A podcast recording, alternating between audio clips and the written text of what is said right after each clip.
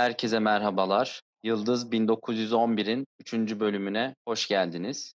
Bugün geçen haftadan daha farklı konuklarım var. Geçtiğimiz haftalarda bildiğiniz üzere TÜBİTAK 2242 projelerinin sonuçları açıklanmıştı. Bu sonuçlara göre de bugün aldığımız konuklarımız makine imalatı ve otomotiv kategorisinde kolaboratif robot tasarlayarak Türkiye ikincisi oldular. Tekrardan hoş geldiniz. Nasılsınız? Merhaba. İyiyiz. Siz nasılsınız? Ben de iyiyim. Öncelikle davetimi kabul ettiğiniz için teşekkür ederim. Rica ederiz. Rica ederiz. Biz teşekkür Ee, ederiz. isterseniz, rica ederim ne demek. İsterseniz sırayla sizleri bir tanıyalım. Tabii. Ben Cem Evran, Yıldız Teknik Üniversitesi Mekatronik Mühendisliği bitirdim. Resmi olarak olmasa da bitti sayılır. İstanbul'da oturuyorum. Hayırlı mı olsun diyelim, geçmiş olsun mu diyelim. Ee, geçmiş olsun diyelim bence.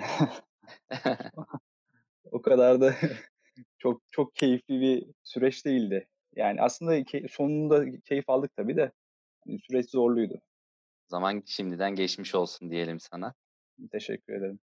Furkan seni tanıyalım istersen. Ben Furkan Bekeç. Yani Cem gibiyim aslında. Yeni mezun oldum. E, Benim mezuniyetim resmileşti. 2 Eylül'de okuldan çıktım diyebilirim. Bu esnada işte birkaç işe girdim, çıktım vesaire. Şu an işte yüksek lisans başvurularıyla uğraşıyorum. Kısmetse önümüzdeki dönem yüksek lisansa devam etmeyi düşünüyorum. Ha, artık hangi okul olur, neresi olur bilmiyorum. Biz de Cem'le zaten bölümden arkadaşız. Mekatronik mühendisliğinde okudum ben de Yıldız'da. O şekilde. Sana da o zaman hem geçmiş olsun hem de hayırlı olsun diyelim Teşekkür önümüzdeki ederim. Sağ dönemin olun. için. Umut, istersen seni tanıyalım. Sen de hoş geldin. Hoş bulduk. Ben Umut Cerlöz var. Ben de Cem ve Furkan gibi Yıldız Teknik Üniversitesi Mekatronik Mühendisliği bölümünden bu sene, bu dönem mezun oldum. Ben de şu an iş arayışları içerisindeyim. Aynı zamanda yüksek lisans başvurularına da bakıyorum. Benim için de aynı şekilde devam ediyor. Ne güzel. Darısı bizim başımıza diyelim. Ve ilk sorumla başlayalım. Abi şimdi ekip olarak nasıl tanıştınız ve yani bu proje fikri nasıl şekillendi? Çünkü bildiğiniz gibi yani genelde öğrenciler olarak bu tarz şeyleri pek duymuyoruz. Yani belki iki elin parmağını geçmiyor. İlk önce nasıl tanıştınız ve sonrasında bu proje fikri nasıl şekillendi? Onu sizlerden duymak istiyorum. Furkan'la ben herhalde üniversitenin ikinci senesinde tanıştık. Son senede bir proje yapma fikrini düşünüyorduk. Hani birlikte bir proje gerçekleştirmek istiyorduk. Bunun için de bir danışman hoca belirledik önce. Bir robot yapmaya karar verdik. Bir kaynak robotu yapmaya karar verdik. Bu kaynak robotunu yaparken de yani öncelikli amacımız bizim literatüre bakmaktı. Onun için de bir Ford fabrikasına gittik. Bu Ford fabrikasında bir ihtiyaçları sorguladık ve orada bize daha önce aslında çok da duymadığımız bir kolaboratif robottan bahsedildi. Biz de projemizi bu şekilde değiştirdik. Kolaboratif robot olarak güncelledik diyelim. E aslında Ee, benim peki- ekiple tanışmam çok erken olmadı. Yani ben de onlar daha önceden tanışıyormuş. Benim ekibe dahil olmam biraz daha farklı oldu. Son sene bu proje esnasında ben dahil oldum aslında ekibe. Daha önceden başka bir ekiple çalışıyordum senenin başında.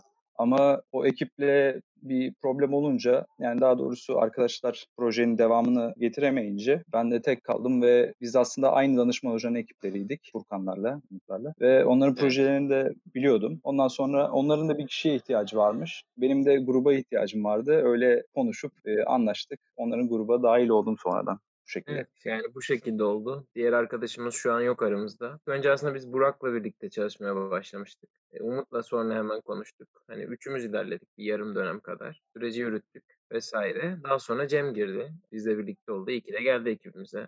Çok şey kattı. Bu şekilde dört kişilik bir ekiple süreci tamamladık. Peki şimdi bir danışman hoca arayışına girdiğinizden bahsetmiştiniz. Hı hı. Ee, hocaların ilk etapta projenize bakış açısı nasıl oldu? Desteklediler mi? Ne gibi faydaları oldu sizin için? Anladım. Ya şimdi işleyiş aslında hani bu şekilde hani direkt işte ben projeyi belirledim. Proje belirledikten sonra hocam benim bu projem var şeklinde yürümüyor genelde. Sonuçta lisans öğrencileri olarak arka planımızda bazen çok yoğun bilgi birikimi olmayabiliyor. Genellikle ilgilendiğiniz alanlar oluyor. Mekatronik mühendisi o şekilde. Mekanik, elektronik işte kontrol ne varsa. Siz bakıyorsunuz kendi ilgilendiğiniz alanda çalışan hocalar kimler veya yani size hitap edecek hoca kim? Bununla temasa geçiyorsunuz. Bizde de bu şekilde oldu. Belli tavsiyeler sonucunda biz Ahmet Hoca ile görüşmeye karar verdik. Ahmet Hoca'nın tavsiyeleri üzerine işte şu proje yapabilirsiniz, bu proje yapabilirsiniz şeklinde bize bir dönünce hangisi ilgimizi çektiyse ona yöneldik. İlk, başta daha sağlıksal, daha biyomedikal ürünler yapmayı düşündük. Robotla ilgisi olmayan şeylerdi bunlar. Sonradan içimize sinmedi, değiştirdik. Yani bizim kafamızda direkt biz robot yapalım yok. Hatta birçok ekiplerin kafasında bu olmayabiliyor. Genelde hocayla konuştuktan sonra hoca onlara bir tavsiye vererek böyle böyle bir proje var.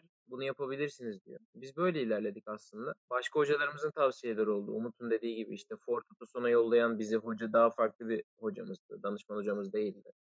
Yani birazcık da kervanı yolda düzüyoruz yani. Evet, Kesinlikle tabii. oluyor.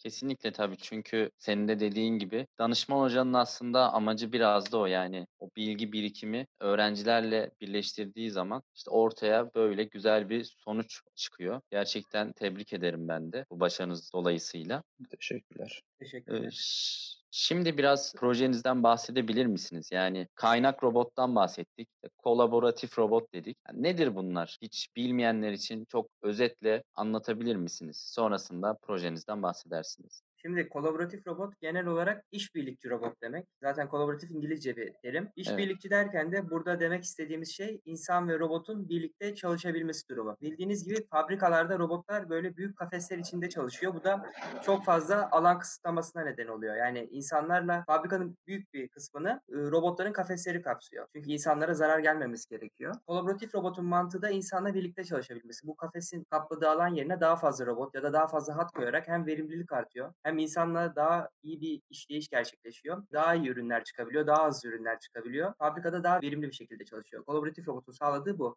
Yaptığı da tam olarak insanla birlikte çalışabilmesi. Kaynak robotu ise ilk başta hani düşündüğümüz fikir olarak normal bir robot düşünelim. Ucuna kaynak takılıyor. Kaynak yapıyor robot belli yerleri takip ederek. E, biz dediğimiz gibi aslında çok da yenilikçi bir şey değildi kaynak robotu. Biz daha da yenilikçi olsun diye bu kolaboratif robot projesine geçiş yaptık. Anladım. Peki bu mevcut uygulamalardan farkınız nedir? Veya işte sizin dışınızda bu tarz çalışmalar yapan hem Türkiye'de hem dünyada var mı? Bunlardan farkınız ne? Hangi ölçüde farklılaşıyorsunuz diye sorayım. Ya birçok konuda farklılaştığımız nokta var tabii. Ancak tabii ki biz de örneklerden yararlanarak ilerlemeye çalıştık. Dünyada bunu yapan sayılı firma var. Zaten dünyada manipülatörü yapan sayılı firma var. İşte ABB, KUKA, işte Fanuc. Bunlardan birkaç tane daha da sayabiliriz belki de başlıca firmalar bunlar. İşte Universal Robot dediğimiz robot firması daha çok kolaboratif robotlarla ilgileniyor. Birlikçi manipülatör yapan benim bildiğim kadarıyla çok Türkiye'de yok. Belki Altınay Robotik yapıyordur. Çok fazla zaten Türkiye'de manipülatör yapabilen bir firma yok. Onun için e, biz de genellikle çevrede ne var onları gözlemledik. Cem de onları değinecektir. Bizim ana o proje, şu an piyasada bulunan projelerden bizim projeyi ayıran ana etmen biz işbirlikçilik fonksiyonumuzu sensörlerle sağlamadık, görüntü işlemeyle sağladık. Motorlarımızı bu şekilde kontrol ettik genelde piyasadaki işbirlikçi manipülatörler insanla birlikte çalışırken huzurlarında bulundukları kuvvet sensörleri ve diğer başka sensörlerle bunu sağlıyor. Biz burada görüntü işlemeyle bunu gerçekleştiriyoruz. Evet, o zaman görüntü işlemeden de ben bahsedeyim. Ee, Furkan'ın dediği gibi genellikle bu tarz robotlar sensörlerle beraber kullanılıyor. Yani ya bir kafes içinde oluyor ve işte kafese biri girerse lazer sensörleriyle direkt robot duruyor veya işte mesafe sensörleriyle bu işler hallediliyor. Ama biz burada daha farklı bir yenilikçi bir olay getirerek, bakış açısı getirerek görüntü işlemeyle bu işlemi sağlamaya çalıştık. E, görüntü işleme ne oluyor? Görüntü işleme yani şöyle aldığınız bir görüntüyü dediğiniz amaca uygun hale işleyerek veri elde etme. Biz burada görüntü işlemeyi nasıl kullandık? Şöyle robotun tam tepesinden izleyecek bir şekilde bir kamera yerleştirdik. Tam orta noktasına böyle robotun tepeden izleyecek bir şekilde kamera var ve bu kamera robotun etrafını izleyecek şekilde konumlandırıldı. Burada görüntüye yani robotun çevresine gelen bir işçi kamera tarafından algılanarak robota ne kadar uzakta durduğunu hesaplanıyor ve bu hesap sonucunda da hani biz şeyi elde etmiş oluyoruz. Bu insan robota ne kadar uzaklıkta? Buna göre de biz robotumuzun hızını ayarlayalım ve çok yakınına gelirse de robotumuzu durduralım şeklinde. Görüntü işlemeyi bu amaçla kullandık. Anladım. Şimdi şunu sormak istiyorum. Türkiye'de sayılı firmalarda olduğunu söylediniz. Bunun dışında ilk başta birçoğunuz iş arayışı olduğundan bahsetti. Yüksek lisansa başvurduğunuzdan bahsettiniz. Bu projeyi hiç yani ticari anlamda geliştirmeyi düşünmediniz mi veya böyle bir şeyi şu anda düşünüyor musunuz? Aslında bizim projemizin genel en büyük özelliği az önce dediğimiz gibi görüntü işleme yani ve motor kontrolü. Bir projeyi aslında biz bir yazılım ve kontrol olarak da satabiliriz birçok robot firmasına. Yani aslında düşünmedik değil. Elimize bir bütçe gelirse ve bunu ilerletebilirsek tabii ki de bu, bunun üzerinden yürümeyi düşünüyoruz. Ama aynı zamanda biz mekanik olarak da bir prototip gerçekleştirdik ve bu prototipi dediğim gibi hareket ettirdik, videolarını çektik, testlerini yaptık ve çalışır bir hale getirdik. Biz aslında bir, bir bu robotu da şu an prototip halinde biz satmayı düşünüyoruz. Hani bu ticaret işine girmeyi düşünüyoruz. Zaten o ticaretten kazandığımız parayla da habire yine prototiplerden yapıp bunu biraz daha seri üretime geçirmeyi düşünüyoruz. Ama dediğim gibi bu işler kolay değil. Bütçe, zamanlama ve biraz da şans yardımıyla olabilirse güzel olur. Evet zor yani şu an biraz daha bu işler zor çünkü pandemi biliyorsunuz. Bir de koordine olmamız da zor oluyor. Yani yüz yüze görüşemedik biz bu süreçte hiç. Yani bu projeyi biz bir dönem boyunca herkes evinden halletmeye çalıştı. Yani zamanlar şu an içinde bulunduğumuz zaman da problemli aslında bu açıdan. Sıkıntılı bir zamana denk geldik aslında. Yoksa daha iyi işler çıkarabilirdik. Yani bu şirketleşme açısından da hani biz bu işi ileri götürme açısından da daha farklı işler yapabilirdik. Yapabiliriz de hala yapabiliriz. Ama tabii biraz uğraş gerektiren işler bunlar. Özellikle şu zamanlarda. Peki son olarak sizlere şunu sormak istiyorum. Sizler şimdi yeni mezunlarsınız. Yani yeni mezun oldunuz. Yerinizde birçok öğrenci var. İşte birinci sınıfa geçen, ikinci sınıf, üçüncü sınıf. Ve belki de farklı alanlarda proje fikirleri var bu öğrenci arkadaşlarımızın. Onlara tavsiyeniz ne olur? Çalıştığınız süre içerisinde gördüğünüz böyle ince noktalar var mı? Neler tavsiye edersiniz? Ya benim en önemli tavsiyem yani şimdi derslerde anlatılanlarla bu projeler zor çıkar. Yani herkesin kendini şu hani klişe bir laf vardır ya kendini geliştirmek falan diye. Şimdi YouTube diye bir kaynak var ve bu YouTube'dan yani bizim üniversitede aldığımız bilgi kadar bilgi edinebilirsiniz ya da internetten yani. Özellikle yazılım, görüntü işleme ve kontrol işine çok önem vermeleri gerekiyor.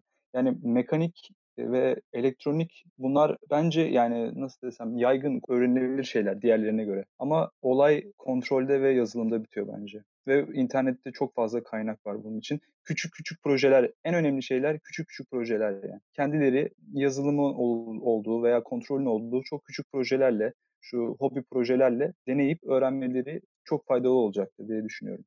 Ben de şeyden bahsetmek istiyorum. Şu an internette Coursera gibi, edX gibi bir sürü site var. Burada online dersler alabiliyorsunuz. Bu dersler aslında paralı olsa da bunlara financial aid denen bir şeyle aslında neden parayı ödemeyeceğinizi açıklıyorsunuz. Çünkü dolar olarak çok yüksek ve hemen hemen her seferinde yani ben şu ana kadar 10-15 derse başvurdum. Hiçbirinde ret almadım. Size burs veriyorlar ders için. Buradaki kaynaklardan Michigan Üniversitesi'nden olsun, IBM'den olsun, büyük firmalardan konuyla ilgili yapay zeka olsun, yazılım olsun, Python olsun birçok şeyi üniversitede aldığınızdan daha iyi bir şekilde alabiliyorsunuz. Yani aslında şu an üniversite okuyanlar bu Coursera gibi bir siteyi kullanması lazım. E, verebileceğim en büyük nasihat bu denir. Tavsiye mi? Bu. Bir de aynı zamanda yazılım okuyacaklar için çok fazla doküman okumalarını tavsiye ediyorum. Hani bir yazılım yazarken bir hata çıktığında direkt o hatayı yazsan zaten çözümü %100 çıkıyor da aynı zamanda o hatayla ilgili bir sürü dokümanlar bulacaksınız. Benzer kodlar bulacaksınız. Yani onları okumaktan üşenmeyin, okuyun hepsini. E, hatta onların örneğini direkt yazın. Direkt kendiniz aslında yazılımı daha iyi anlayacaksınız, daha iyi geliştireceksiniz. Ve böylece staj yapacağınız zaman ya da işe gireceğiniz zaman daha ileride göreceksiniz ki o okulda öğrendiğiniz bilgiyi değil, o aslında kendi çalıştığınız bilgileri kullanacaksınız zaten. Ya ben de ilaveten şunu söyleyebilirim. Arkadaşlarım zaten gayet net açıkladı teknik bazda özellikle. Kontrol olayına ben de katılıyorum kesinlikle. Kontrol ve yazılım çok kıymetli konular. Hani mekatronikçiler olarak biz hani mekaniği, elektroniği biraz hakimiz belki ama kontrol ve yazılım ekstra bizim uzmanlaşmak istediğimiz ve sevdiğimiz konular. Onları kesinlikle arkadaşlarımızın ilgilenmesi lazım, genç arkadaşlarımızın. İlaveten projelerde bence insana en çok katkı sağlayan konu şu. Hani farklı düşüncelere sahip, farklı kültürlerden gelen insanlarla birlikte çalışmak bence çok kıymetli. Sonuçta biz dört kişi izliyoruz. İşte hocalarımız var bilmem ne. Sayısız insanlarla biz hani bölümde de bitirme çalışmasında proje yaptık. Hani herkesin huyu farklı, herkesin özelliği farklı. İnsanlara saygı duymayı öğreniyorsunuz. Farklı insanlarla çalışmanın zorluğu çok ayrı. Ama bunları öğrene öğrene gelişiyorsunuz. Bu bence çok kıymetli bir konu. Hani projenin teknik gereklilikleri vardır ama bunları zaten öğrenirsiniz, öğreniriz de. Ama insanlarla birlikte çalışırken insanlara saygı duymayı, onları anlamayı öğreniyorsunuz. Hani bizim aramızda da çalışırken problemler çıktı. Hem bu projede hem daha önceki projelerimde ama insanlarla çalışa çalışa olgunlaşıyorsunuz ve ortaya bir şeyler çıkıyor. Bu çok kıymetli bir şey. Çünkü yarın öbür gün işe girdiğinizde ya da işte akademik kariyer yaptığınızda yine karşınıza bir sürü kişi çıkacak. Farklı düşünceden, farklı kültürden. Bunlarla birlikte çalışmak için bu projeleri yapmamız lazım ki insanlara saygı duyabilme oranımız artsın.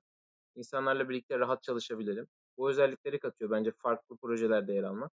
Bu şekilde de bakmak lazım yani. Benim soracaklarım bu kadar. Gerçekten kendi adıma çok verimli ve keyifli bir yayın olduğunu düşünüyorum. Umarım dinleyen arkadaşlar için de aynı şekilde keyifli bir yayın olmuştur. Yayına katıldığınız için tekrardan çok teşekkür ediyorum. Haftaya TÜBİTAK 2242 projesinde Türkiye dereceleri alan diğer ekip arkadaşlarımız bizlerin konuğu olacak. Beklemede kalın. Görüşmek üzere. İyi günler.